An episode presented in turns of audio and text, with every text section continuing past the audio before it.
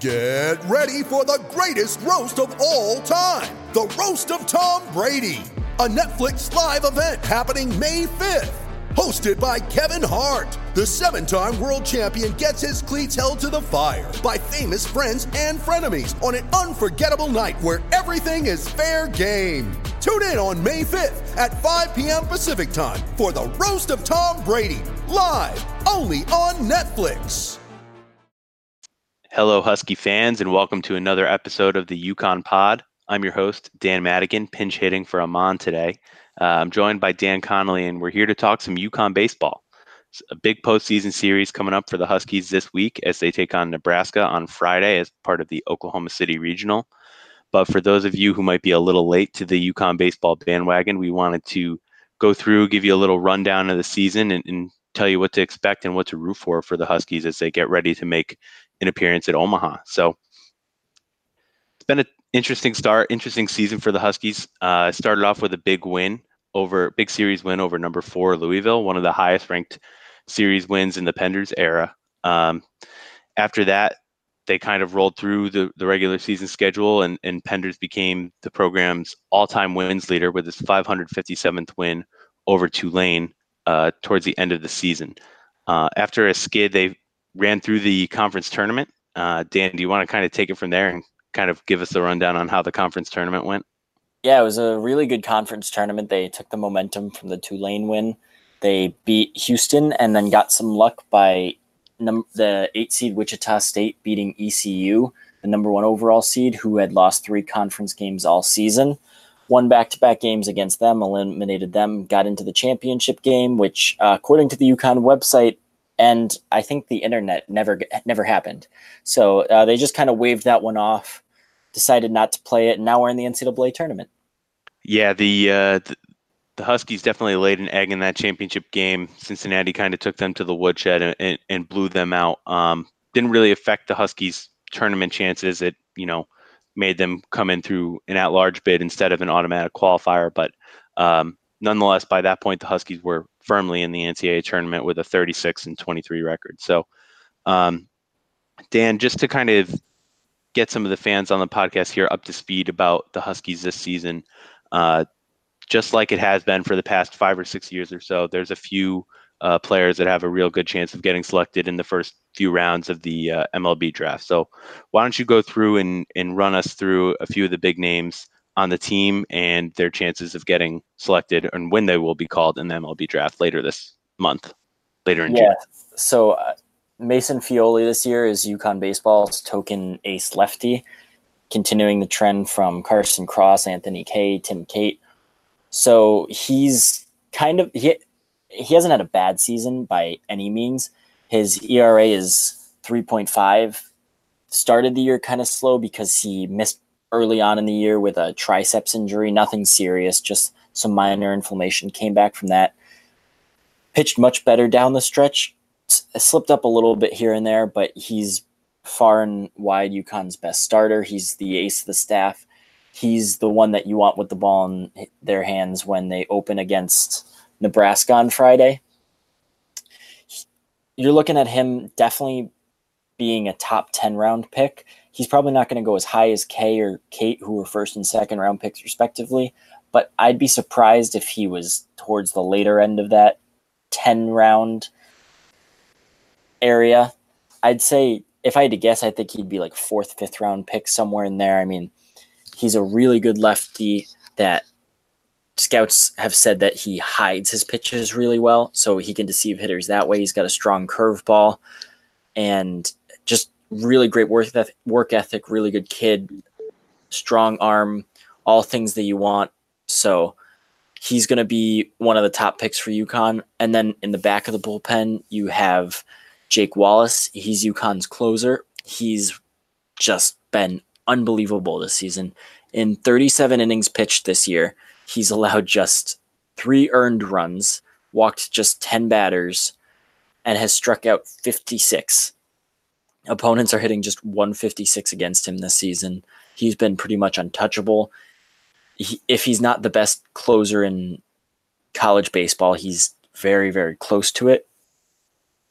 it's a little tougher to kind of project where relievers are going to go in the draft because obviously they don't have you can kind of find relievers where anywhere in the majors but as a guy who's kind of the best reliever in college baseball for any red sox fans listening a really good comparison is durbin feltman a red sox draft pick from last season who went in the fifth round i believe i think fourth fifth round's kind of a good range for him he's got just a fireball for a fastball. He's hit triple digits this year, usually sits around 97. He's got a wipeout slider.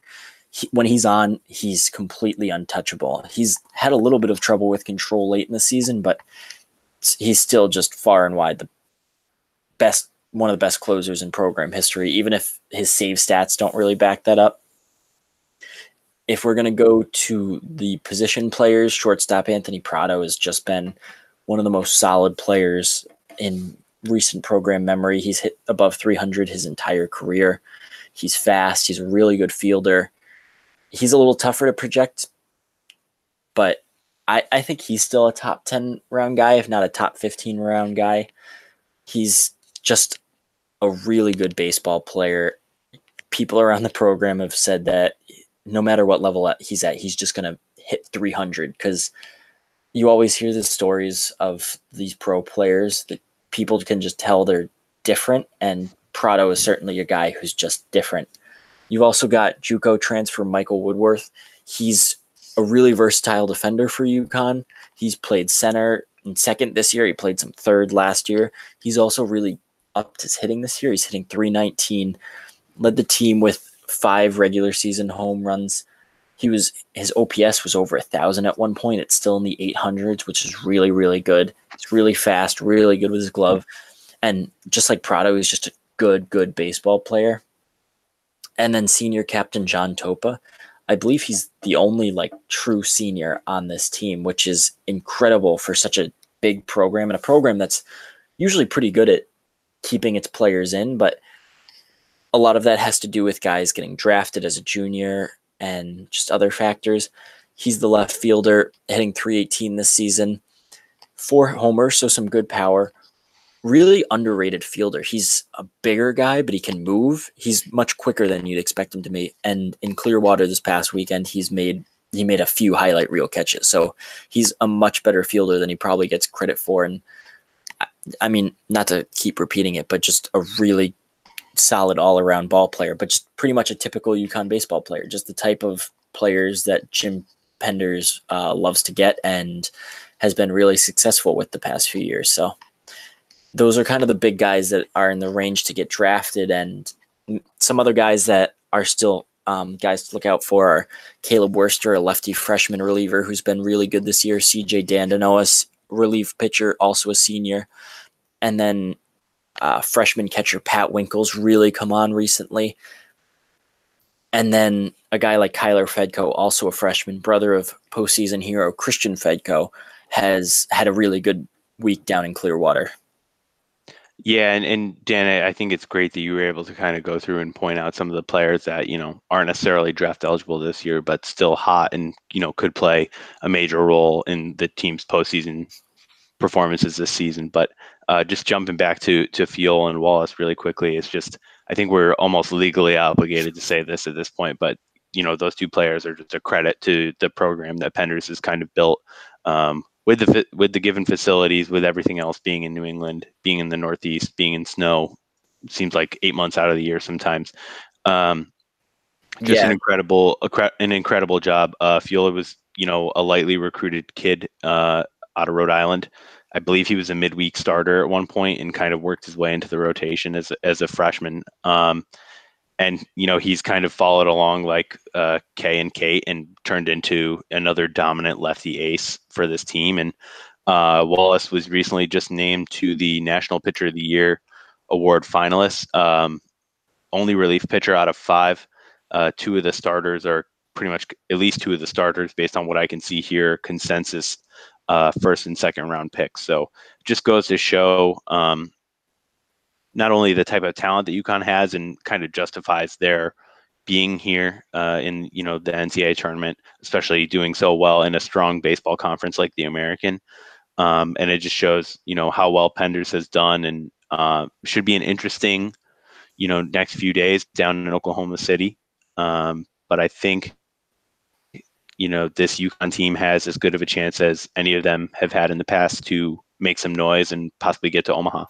Yeah, it's funny. Like you kind of look at how the baseball and NCAA tournament works, and it's not the same as others. It's you've got a four-team regional, and then the winner of that regional goes to a super regional, and then it's a best of three series with another team, and then if you win that best of three series, you get to Omaha.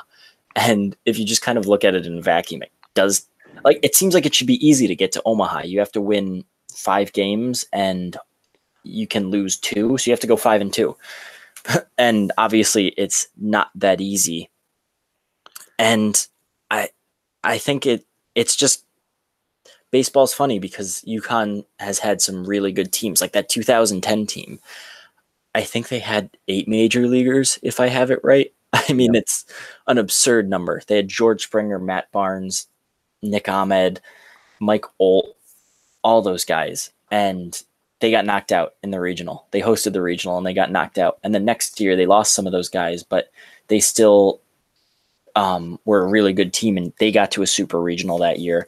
Ran into the buzzsaw that was South Carolina when they were just winning national championship after national championship. But then even last year's team, last year's team really could have made it to the final. They had the talent to. And what happened was they just lost that first game against Washington and had to play during the day every single day. And we went down there and let me tell you, it was hot. It was really hot. It was like 90 degrees was the lowest temperature of any day we were there. The sun was out every day. The humidity was way up. The sun would go down and it would still be just as hot. And they had to play out in the sun every day. And that last day when they got eliminated, they had to play a doubleheader and you could, they were just dead. They had nothing left. So it's really going to come down to that first game, I think, in my opinion. Yeah, I, I think that's really kind of a tone setting thing, and it, it's a momentum thing. Is is crazy of a term as that that is, especially with it seems like with college baseball, the the momentum and just kind of the way everyone feels after that first game can really set the tone for the whole tournament. To be totally honest. Yeah, and just the other thing is that obviously you've got Feole on the mound, and then you've got Jeff Kersten, who's for the most part been a pretty good number two this year. But if you have to maybe play four games in the losers bracket, that fourth game you're really starting to push your luck pitching wise. I mean, you've got guys like a guy like Colby Dunlap, who's pretty objectively been terrible this year, but pitched really well in the conference tournament when he came in, pitched really well in the NCAA tournament last year are you going to get Colby who has shown up well in playoffs or Colby that's been bad in the regular season? Every pitcher you put in, basically, besides Feole and Kersten in terms of starters, is a gamble. And I think if you're in, if you win that first game and can stay in the winners bracket and only have to win three games, you're increasing your odds significantly. Whereas if you have a must-win game and you're putting out a guy like Jimmy Wang, who's been uh, really effective at times, and then other times can't find the plate and is just gotten lit up. That becomes a risky proposition. Yeah, that you basically took the words right out of my mouth. That's the thing is just this isn't a problem, you know, just for UConn. This is what separates, you know, the truly elite teams from the rest of the pack. But that pitching depth is really important because, like you said, while it is, you know, you can lose some games and stay alive. Um, it does chip away your pitching depth, and uh, even with the way college baseball works and how you know college baseball coaches are in general in regards to kind of throwing guys on short rest, um, they're still not going to be able to throw horses like Feole or or Wallace um, as much as they probably need to. So. Um, it'll be interesting to see how Penders navigates that. That's something that he, you know, has experience with, and it's going to come down to someone in out of those names that you mentioned, uh, whether it's Wang or, or Kersten or Dandeneau or someone else uh, stepping up and trying to eat some innings and trying to make an impact.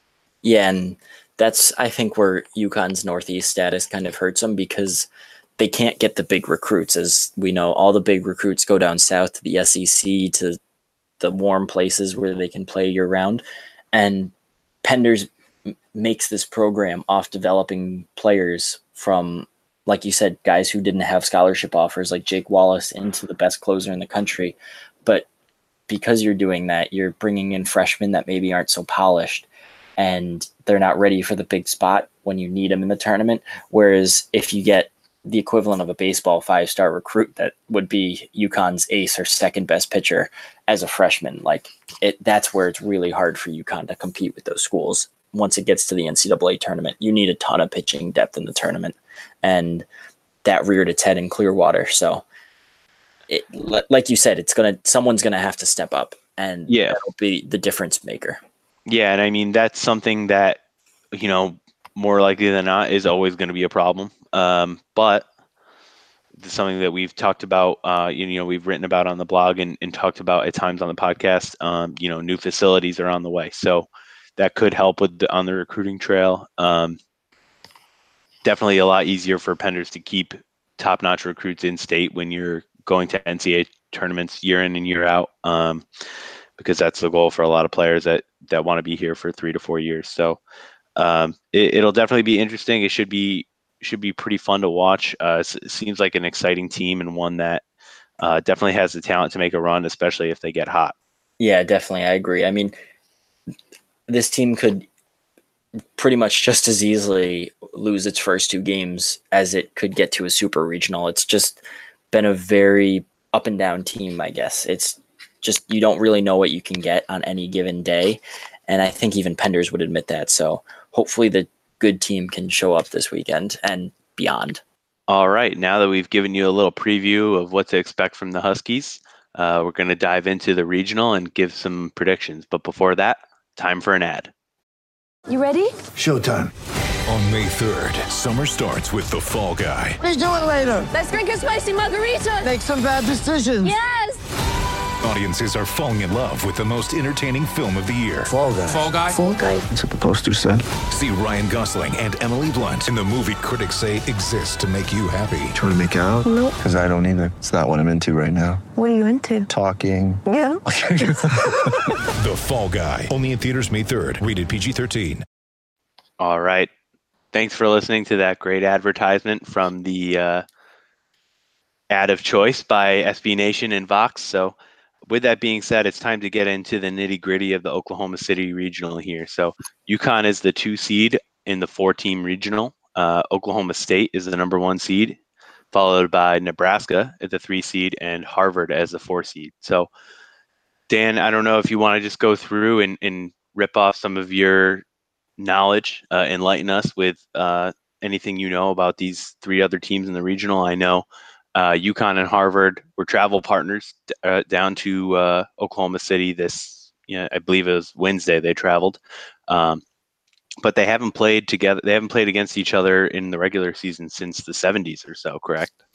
It's been a while. The um, I couldn't find it on the media guide. The first time they played was 1923. I mistakenly thought that was the first time, the last time they played. They've definitely played before that, but I couldn't find an exact date in the media guide. As for the teams, U- UConn really doesn't play any of them a whole lot. I mean, all time for Harvard being a New England team, they've only played 11 times ever, and Harvard has a winning record. Oklahoma State, I think they've played three times, and I don't think any of them have been recently.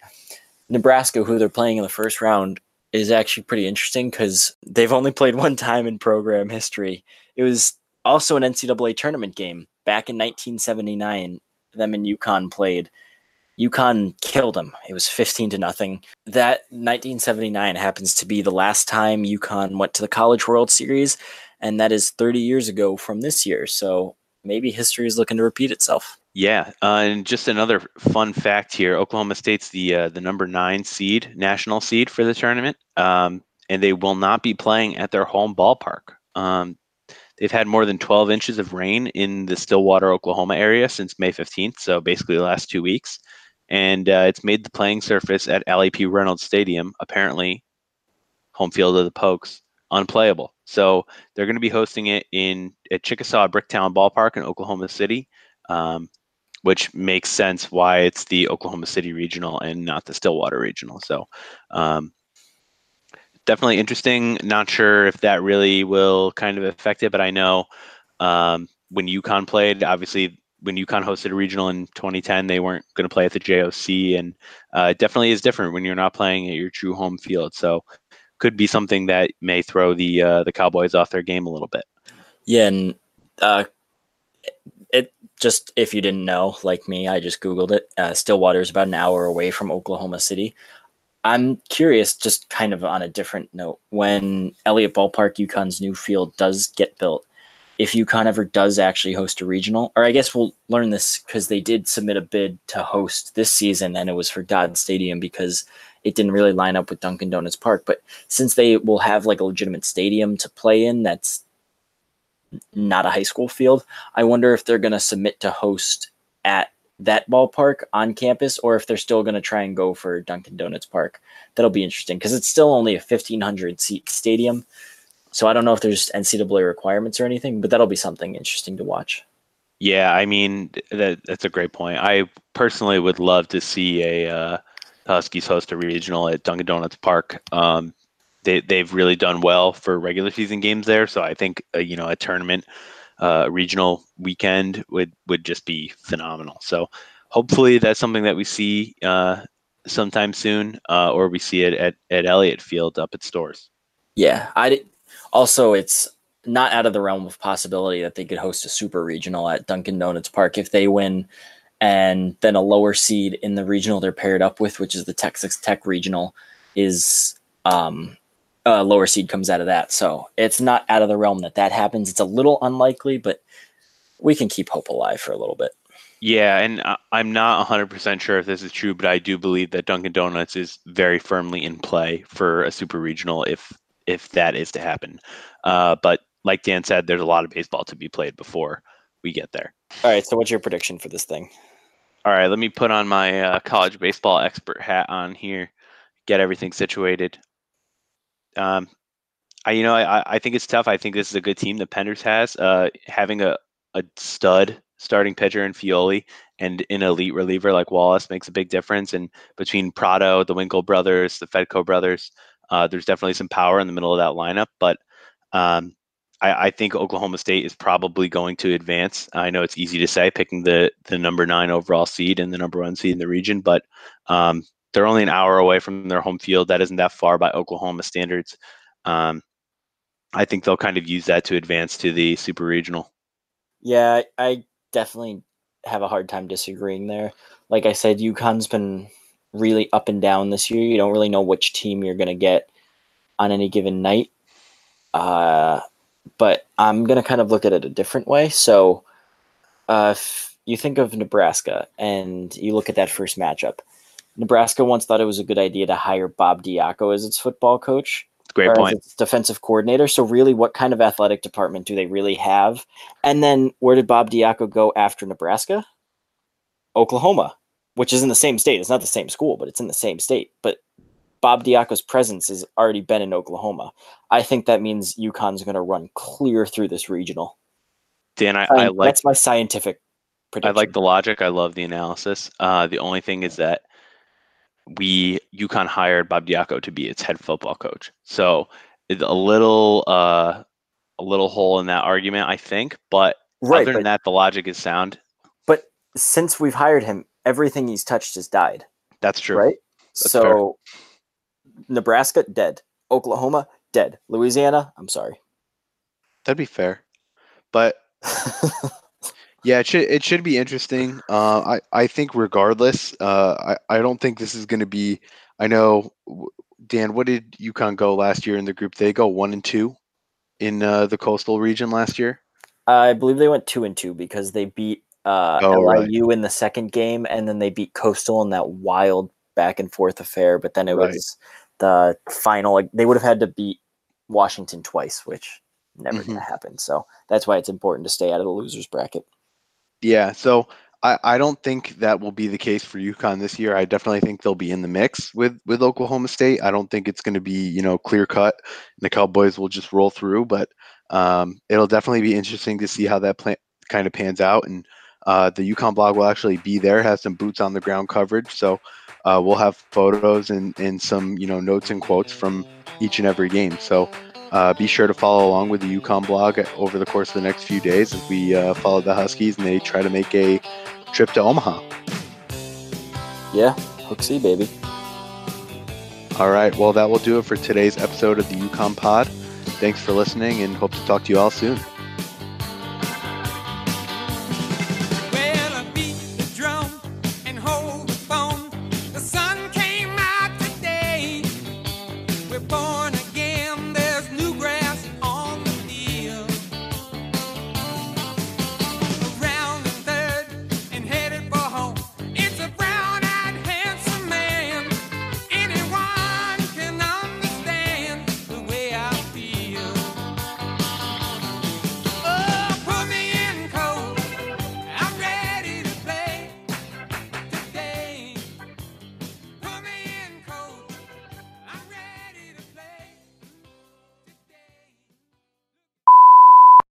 While they've only played once ever between the two programs, uh, the Bruins just lost. Oh, I'm on delay, man. I'm sorry. I thought you were the same as me. It's all right. This is good content for the pod. so, final score St. Louis 3, Boston 2. Uh, the Blues have scored on the road three minutes and 51 seconds into overtime. So, to any Bruins fans listening to this, I'm sorry. To any uh, anti-Boston fans listening to this, congratulations. To any Whalers fans listening to this, bless your soul. series is tied 1 1. Yeah. Um, That concludes our hockey coverage for the night. So, thanks for, thanks for listening for that.